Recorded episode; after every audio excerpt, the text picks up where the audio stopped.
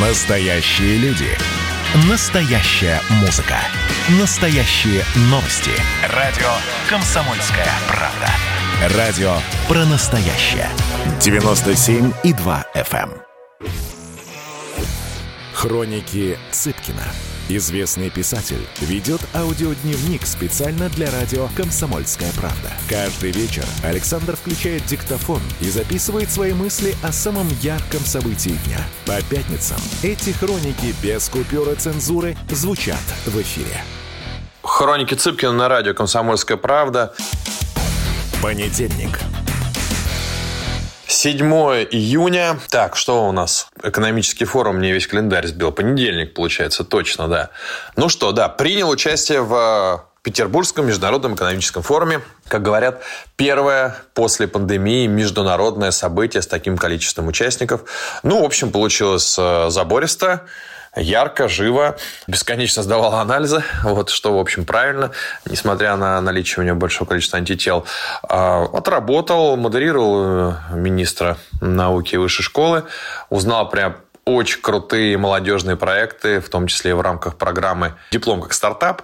Оказалось, в ряде институтов сегодня можно вместо диплома сделать стартап. И там были прям выдающиеся, мне кажется, по своей креативности и нужности для общества проекта. Например, парень делает гитары для людей с мышечной атрофией, то есть те, которые не могут держать струны или лады. А это такая цифровая гитара, и ребята с ограничением вот, вот, по своим возможностям физическим могут заниматься музыкой. Мне кажется, это очень здорово. Отлично. Один кейс был про человека, который придумал, как глушить микронаушники, при помощи которых сдают сейчас огромное количество экзаменов. Друзья, я, конечно, тоже был студентом и списывал, и все остальное, но я не хочу попасть на операционный стол к человеку, который сдавал при помощи прослушки. Да и вообще, не только врачей это касается, архитекторов, кого угодно.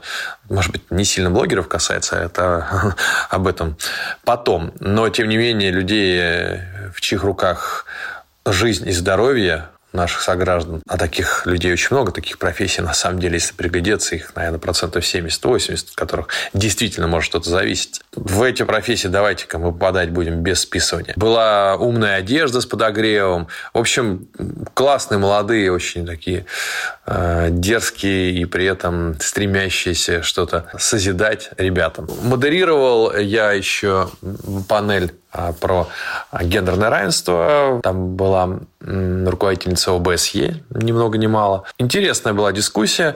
Радует, кстати, что вот вопросы гендерного равенства, если речь идет о профессиональной реализации женской, то есть количество управленцев в стране, количество женщин в совете директоров и так далее, Россия в целом занимает достаточно уверенно хорошие позиции, и это то наследие Советского Союза, которым можно гордиться, потому что, насколько я понимаю, у нас в две тысячи восемнадцатом году ввели такие уже законы по гендерному равенству, которых в Европе не было там до середины двадцатого века.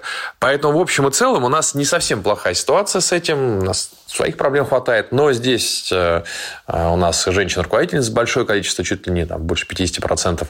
Да, в политике их немного, а я люблю женщин в политике, мне кажется, что самый успешный губернатор наш был Валентина Ивановна Матвиенко, жаль, что ей уже там сложно будет баллотироваться в президенты, я бы с удовольствием за нее проголосовал. И побольше хотел женщин в политике. Что порадовало, ковидные ограничения, как это ни странно, пошли на пользу именно развитию представительства женщин в управленческих кругах и вообще на пользу тому, чтобы женщина комфортно себя чувствовала на работе в силу того, что ковид всех научил трудиться дистанционно. Теперь это не проблема. И, соответственно, те женщины, которые хотят совмещать декрет и работу, а таких немало, и ну, там, три-четыре дня быть дома с ребенком и при этом работать остальные дни в офисе, они могут себе теперь это спокойно организовать, и это не будет считаться каким-то странным, неприемлемым для работодателя способом выполнения своих служебных обязанностей. Соответственно, мы получим, как мне кажется, всплеск количества женщин, которые, во-первых, совершенно спокойно идут на рождение ребенка, зная, что их карьера не пострадает. Во-вторых, когда сидят с ребенком, то продолжают работать, и, соответственно, у них нет провала этого двух-трехлетнего иногда в их карьерной лестнице. Вот. Так что, с этой точки зрения, для меня форум прошел интересно. А о самых главных событиях, как понятно, это гастроли Дани Милохина в качестве лица Сбербанка, я уже расскажу завтра. Вторник. Хроники Цыпкина на радио «Комсомольская правда». Ну что, продолжаю тему Петербургского экономического форума. Конечно же, все внимание было приковано, помимо выступления президента, к появлению Дани Милохина, и не просто к появлению его на форуме, что уже само по себе событие. Все-таки тиктокер, эпатажный, неоднозначный персонаж вдруг на ключевом деловом событии выступает, то есть его приравняли к лидерам бизнеса. И еще он, я так понимаю, ну, практически э, лицо Сбербанка. Ну, понятно, что у Сбербанка много лиц, но вот, тем не менее. Какой начался вой, крик, кипиш, как это возможно? Э, мы уйдем из Сбербанка, что они себе позволяют? На такое мероприятие кого они позвали? Невообразимый шок. Друзья мои, я не понимаю, с чего такая истерика у всех. Начнем с того, что Даня Милохин – представитель самой быстро растущей социальной сети. Я не знаю, в мире или, но в России точно. ТикТок. Там миллионы людей. Причем миллионы людей, о которых мы, как бы взрослые, практически ничего не знаем. Да, это не Милохину нужен форум, это форуму нужен Милохин. Это мы, взрослые, узнали о том, что, оказывается, есть Милохин, у которого двенадцать миллионов подписчиков, а подростки и дети давно о нем знают. Это мы туда не ходим, в этот ТикТок, а потом удивляемся, как-то через него вдруг людей на митинги зовут. Так что, во-первых, я не вижу никаких, никакого противоречия в том, что его приглашают в качестве спикера. Он фактор экономики, потому что у него столько подписчиков, по-моему, максимальное количество для нашего ТикТока. Он, может, он просто в топе, не знаю, не буду врать. Да, в сети, которая является, повторюсь, самой быстрорастущей, а соцсеть сегодня – это всегда экономический фактор. Потому что там спрос, там деньги, там потребители. И самые такие... сложно манипулируемые, с одной стороны, подростки и дети, с другой стороны, легко манипулируемые, потому что они фанатично увлекаются какими-то новыми явлениями. Во-вторых, это политика. Повторюсь, нам январьские митинги показали, что ТикТок – это политика. Поэтому совершенно неудивительно, что вдруг раз и лидера ТикТока приглашают на экономический форум. Ну, работают с молодежью таким образом. Я не подписан на Милохина. Я, правда, не смотрел его выступление. Ничего не могу сказать. Но с точки зрения уже работы Сбербанка, ну, они работают на новую аудиторию. Они ее завоевывают. В общем, там не идиоты в маркетинге сидят. Если они так сделали, значит, они видят в этом пользу для бренда. Честно скажу, я не верю, что кто-то уйдет из Сбербанка, потому что увидел там Даню Милохина на этом мероприятии. Ну, надо быть... несколько умственно особенным, я бы так сказал, человеком, чтобы если тебе все устраивает в банке, и тебе, не знаю, сорок лет, и все хорошо, и вдруг ты увидел Даню Милохина и сказал: ах, нет, из-за этого я уйду, бросил все карты, забрал бизнес из Сбера. Ну, как-то все выглядит странно. А молодежь какая-то может подумать: о, Сбер, это не какие-то там бабушки. Это, оказывается, ух ты, Даню Милохина позвали. То, как Даня выглядит, все начинают на это обращать внимание. Но у него такой эпатажный вид всегда, по-моему, там накрашенный. На мероприятие Муз-ТВ пришел в такой костюм: половина мужчина, половина женщина. Ну, в общем, отыгрывает все эти, так сказать, нетолерантные направления. И таки в наше время такого не было. Ну, конечно, в наше время такого не было, конечно. Боря Моисеев-то, понятно, что был всегда в таком военной форме. Да, или Шура. Да, ладно, в восьмидесятые годы, когда новая волна появилась, рок-музыканты выходили накрашенные, с ярким макияжем тем же самым. И они для людей, воспитанных в Советском Союзе, казались дикостью. Я ни в коем случае не, не сравниваю, но мои кумиры, группа «Алиса», они таким советским, цыковским людям казались ну, настолько вопиющим вызовом со своими раскрашенными глазами, волосами и так далее, что как-то, может быть, мы отстанем от, от молодежи, пусть они делают то, что хотят. Действительно, у каждого поколения свои есть какие-то кумиры. И Милохин кумир не всех среди молодежи, совершенно не всех. По какой-то части кому-то нравится, кому-то нет. Но мы начинаем их прессовать. Тексты у них не, не те, аморальные. Я вспомнил группу «Волосатое стекло». Там такие были тексты, что уши сейчас у любого рэпера завянут. И «Сектор Газа» группа тоже, вот, например. хорошо могло выступить. Это, тут многие сейчас просто по текстам Моргенштерна проезжаются. Давайте не будем изображать из себя праведников. Во времена девяностых, в двухтысячных начале тоже были ну, совершенно неподходящие под каноны морали и нравственности и тексты исполнителей. И как-то все выросли. Вот как-то я более-менее справился с собой, читаю хорошие книги. Пишу, может быть, не очень хорошие, но читаю-то я точно хорошие. Поэтому, дорогие старики, а старики – это те, кто считает, что молодежь какая-то не та. Вот как только так читаешь, так сразу ты старик. Отстаньте от Дани Милохина, от всех остальных. А правильно поступил Сбер или нет, покажет их ебеда в конце года. Если она положительная, значит, правильно поступила. Будете банком руководить, будете выступать. Это было начало. Это действительно история, которая будоражит. Так вся страна обалдела. И Россия родина слонов, она от океана до океана, да. И мы, мы всегда правы, мы никогда не сдаемся. И самое главное, что же будет дальше? Комсомольская правда. Это радио.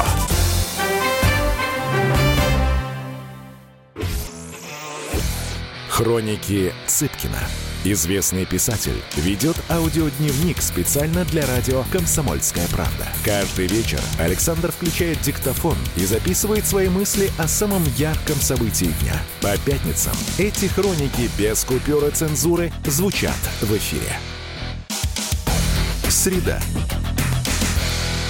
Ну все. Хроники Цыпкина на радио «Комсомольская правда». Если не ошибаюсь, девятое у нас июня. Ой, друзья мои, как говорили в известном фильме, земля такие, или кто там, налетит на, на, на земную ось. В общем, случилось, практически катастрофа случилась. Все. Недобитым Милохиным в Сбербанке высокодуховным гражданам сегодня вставили этот, как его, ректально-отбойный молоток с пупырышками в виде новости о том, что Ольга Бузова сыграет в МХАТе, в спектакле про Сталина. Мне даже интересно, кто станет третьим всадником этого апокалипсиса для особо хрупкой и ранимой интеллигентной аудитории. Как понятно, от этой новости взорвалась уже у тех, у кого не, взорвал, не взрывалась давно. Да как она может? Да кто она такая, чтобы э, играть в МХАТе? Разве можно допускать ее в святая святых? У меня вот как-то сразу к общественности возникло много вопросов. Ну, первое. Когда мы вырежем из кино Хоакина Феникса и Тома Круза. Вот скажите, когда? Они тоже не профессиональные актеры. Да? Я сейчас не про талант. Нет, понятно, что талант Хоакина Феникса э, несколько превышает талант Ольги Бузовой. Но это все вкусовщина. Я сейчас про равенство прав с точки зрения просто там, процедуры норм. Где есть хоть один закон, что непрофессионального актера нельзя приглашать в театр? У нас достаточно талантливых актеров, которые не получили никакого образования. Соответственно, если их приглашают, то у нас нет никаких ограничений. Кроме, опять же, вкусовщины, не звать туда Бузову. Может быть, мы дадим право режиссеру как-то принять решение, что ему нужно. Главное, вот, товарищи, вам не по барабану, сыграет или не сыграет Ольга Бузова в МХАТе, а? Вы там когда последний раз на спектакле были, чтобы так волноваться-то сильно, а? Не понравится, я просто не буду покупать билеты. Ничего страшного не произойдет. Но как только вы введете правила, кого можно приглашать, а кого нет, по вашему субъективному мнению, все, конец. После этого обязательно не возьмут какой-нибудь талантливого человека, потому что кому-то не понравится. И, как правильно отметил мне тут в разговоре со мной Макс Виторган, поверь, люди с образованием такое устраивают в театре сейчас, что Бузова, Ольга, это не самое страшное. Поэтому ей желаю хорошо сыграть. Очень возможно, что у нее получится. Дайте человеку шанс. Травлю не создавайте и не завидуйте, в конце концов. Четверг. Хроники Цыпкина на радио «Комсомольская правда». Подготовил я один текст. Программный манифест, скажем так.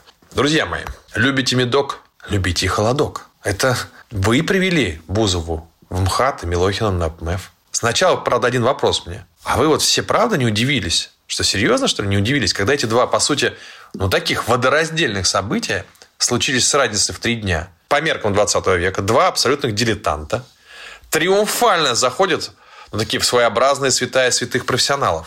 Это такой накопленный эффект. Сеть нам, наконец, всем прям-таки сковородкой по лбу показала новые правила игры. Просто задумайтесь, веками между человеком и обществом были церберы. И человек не мог обратиться к народу, пока ему не разрешит кто-нибудь. Король, там, не знаю, жрец, издатель, хозяин газеты, продюсер радио, ТВ, чиновник. Кто-то давал тебе микрофон. сеть этих церберов уничтожила. И мы все, мы все на это радостно согласились. И каждый завел себе страничку и начал херачить всех и вся. Херачить бесконтрольно на весь мир, с полной уверенностью в собственном таланте и интересности для этого самого мира, вот каждого мнения. Все же высказываются. Цукерберг всех благословил на слово. Теперь не обижайтесь, что у всех были равные возможности. Но кто-то стал Милохиным и Бузовой с миллионами фанатов, а кто-то просто остался комментатором. Повторюсь, право у Бузовой играть в МХАТе ровно столько же, сколько у вас публично это критиковать. Вот просто странно читать, куда мы катимся, если Милохин на, на Петербургском форуме. Читать это от людей, которые в досетевое время имели ноль шансов, чтобы сказать это публично. Потому что их мнение никому не было интересно. Никому. Ваши комменты – это и есть то, куда мы катимся. Вы эту систему двигаете, в которой каждый может стать Милохиным. Убейте сеть, не будет больше Милохина. Но вы не готовы. Вы уже не отдадите это право. Надежду эту на то, что вас услышат, что вы кому-то интересны. Право высказаться обязательно, чтобы все про это узнали. Не, не отдадите.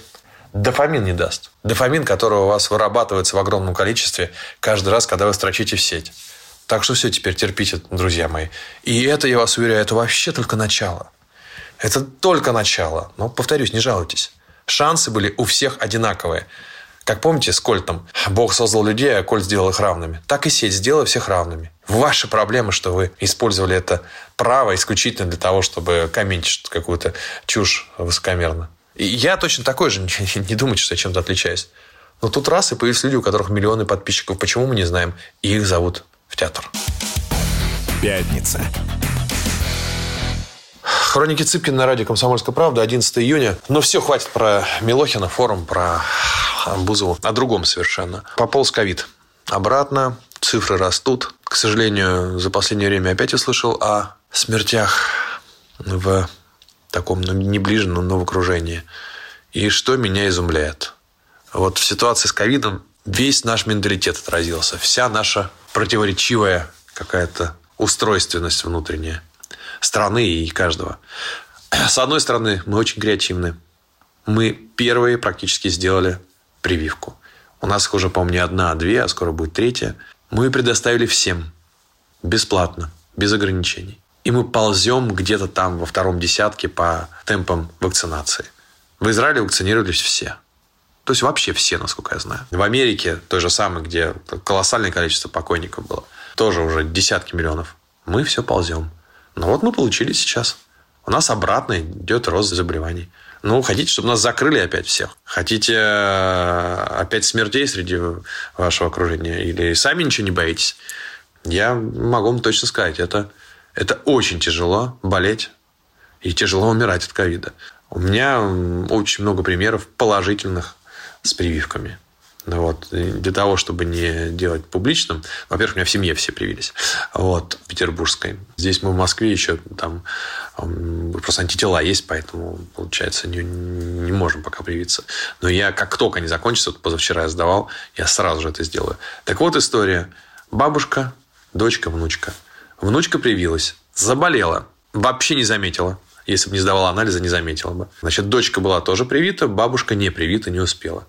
Так вот, внучка заразила бабушку, но даже заразившись, бабушка проболела, опять же, с температурой тридцать семь, просто потому, что вирус, скорее всего, от привитого человека уже был ослабленный. А дочка, которая просидела привитая целиком все это время с, со своей мамой, ну, это с бабушкой в нашем контексте, так и не заболела. Короче, эту семью ковид никак не задел. Прививка их спасла. Вот. И таких примеров множество. Не зная ни одного случая, когда человек с прививкой тяжело болел. Поэтому призываю всех, будьте сознательными. Мы разозлим Бога, вот, и нас накажут. Ну, тут тотальное просто какое-то разгильдяйство и безответственность. Вот хватит бояться, что вы кому-то там нужны и вам чип ставят. Все это чушь полнейшая, да? Вот весь мир не боится, а мы единственные боимся. Вот поэтому можете сказать там отдаленные последствия. Как же так? А весь мир почему не боится отдаленных последствий? Да? Наша прививка ничем не отличается. Тем более, ну, возьмите не спутник, а следующую. Там она немножко другая. Потому что все это сейчас напоминает, когда прививались от оспы. Народ тоже говорил, не привьемся, а дьявольщина. Привилась Екатерина, привился Павел. никто от оспы не умер. Сейчас, когда нужно, точнее, сейчас уже, наверное, от оспы нет прививки, не знаю. Вот, но в свое время прививались все, и все работало. Никаких последствий не было. Черня, она обязательно будет говорить, что а-а-а, какой кошмар. Ну, так, слава богу, время-то прошло, все образованные могут почитать. Вот. Иначе мы не справимся, и будут новые трупы. Вот и все. Саундтрек недели. Ну, а музыка этой недели пусть будет, пусть будет... Нет, не Даня Милохин, нет, и даже не Ольга Бузова, нет. Но я тут познакомился с интересной музыкой певицы Алены Швец. Познакомился через ТикТок. Оказалось очень популярным у такой, у совсем юной молодежи. И знаете, толковая, хорошая музыка. Послушайте. Трудно дышать, грохнусь вот-вот, когда проволоки гнут прямо в живот. Ты мой худший кошмар, демонный врозь. Ты как солнечный лучи ранишь насквозь. Трудно дышать, грохнусь вот-вот, когда проволоки гнут прямо в живот. Ты мой худший кошмар, демонный врозь. Ты как солнечный луч ранишь насквозь. Все начиналось с привета, но в этом году снег выпал черного цвета. Идем в кино, там закрыто, безлюдно, как круто, картинки друг в друге. Я вижу в тебе все плохое, среди сплошного счастья я выбрала горе, я выбрала горе, я выбрала горе. Ошиблась я, что ли, ошиблась? Трудно дышать, грохнусь вот-вот, когда проволоки гнут прямо в живот. Ты мой худший кошмар, демонный врозь. Ты как солнечный луч ранишь насквозь. Трудно дышать, грохнусь вот-вот, когда проволоки гнут прямо в живот. Ты мой худший кошмар, демонный врозь. Ты как солнечный... Хроники Цыпкина.